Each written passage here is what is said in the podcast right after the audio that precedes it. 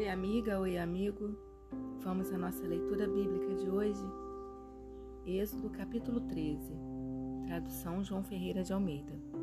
Consagração dos primogênitos. Disse o Senhor a Moisés: Consagra-me todo primogênito, todo que abre amado de sua mãe entre os filhos de Israel, tanto de homens como de animais, é meu.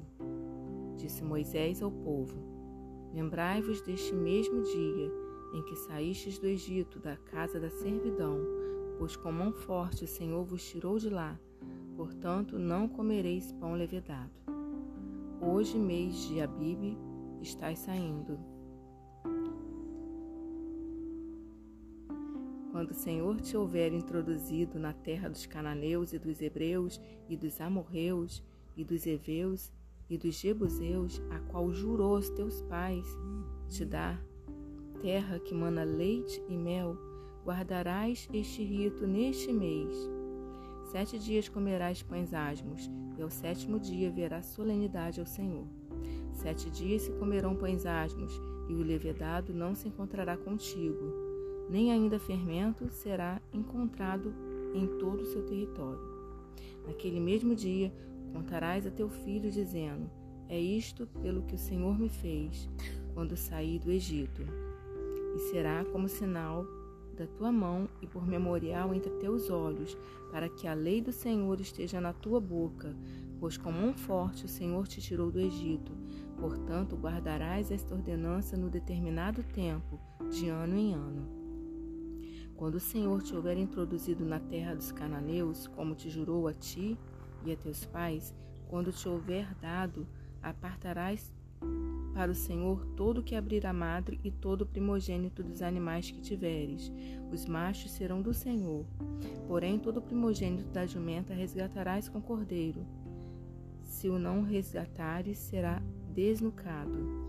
Mas todo o primogênito do homem entre teus filhos resgatarás.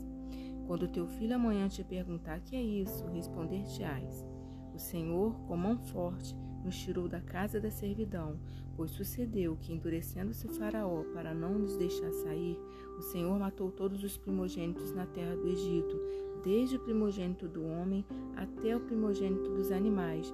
Por isso, eu sacrifico ao Senhor todos os machos que abrem a madre, porém a todo primogênito de meus filhos eu resgato.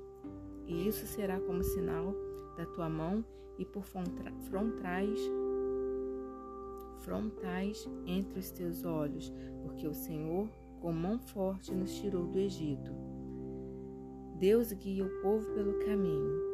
Tendo Faraó deixado ir o povo, Deus não o levou pelo caminho de terras dos filisteus, posto que mais perto, pois disse: Para que porventura o povo não se arrependa vendo a guerra e torne ao Egito. Porém, Deus fez o povo rodear pelo caminho do deserto, pelo, perto do Mar Vermelho. E arregimentados subiram os filhos de Israel do Egito.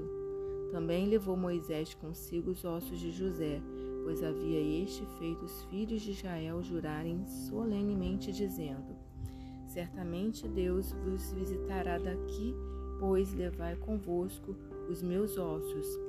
Tendo, pois, partido de Sucote, acamparam-se em Etã, à entrada do deserto.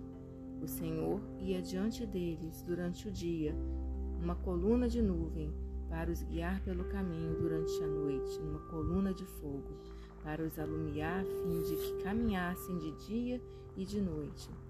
Nunca se apartou do povo a coluna de nuvem durante o dia, nem a coluna de fogo durante a noite.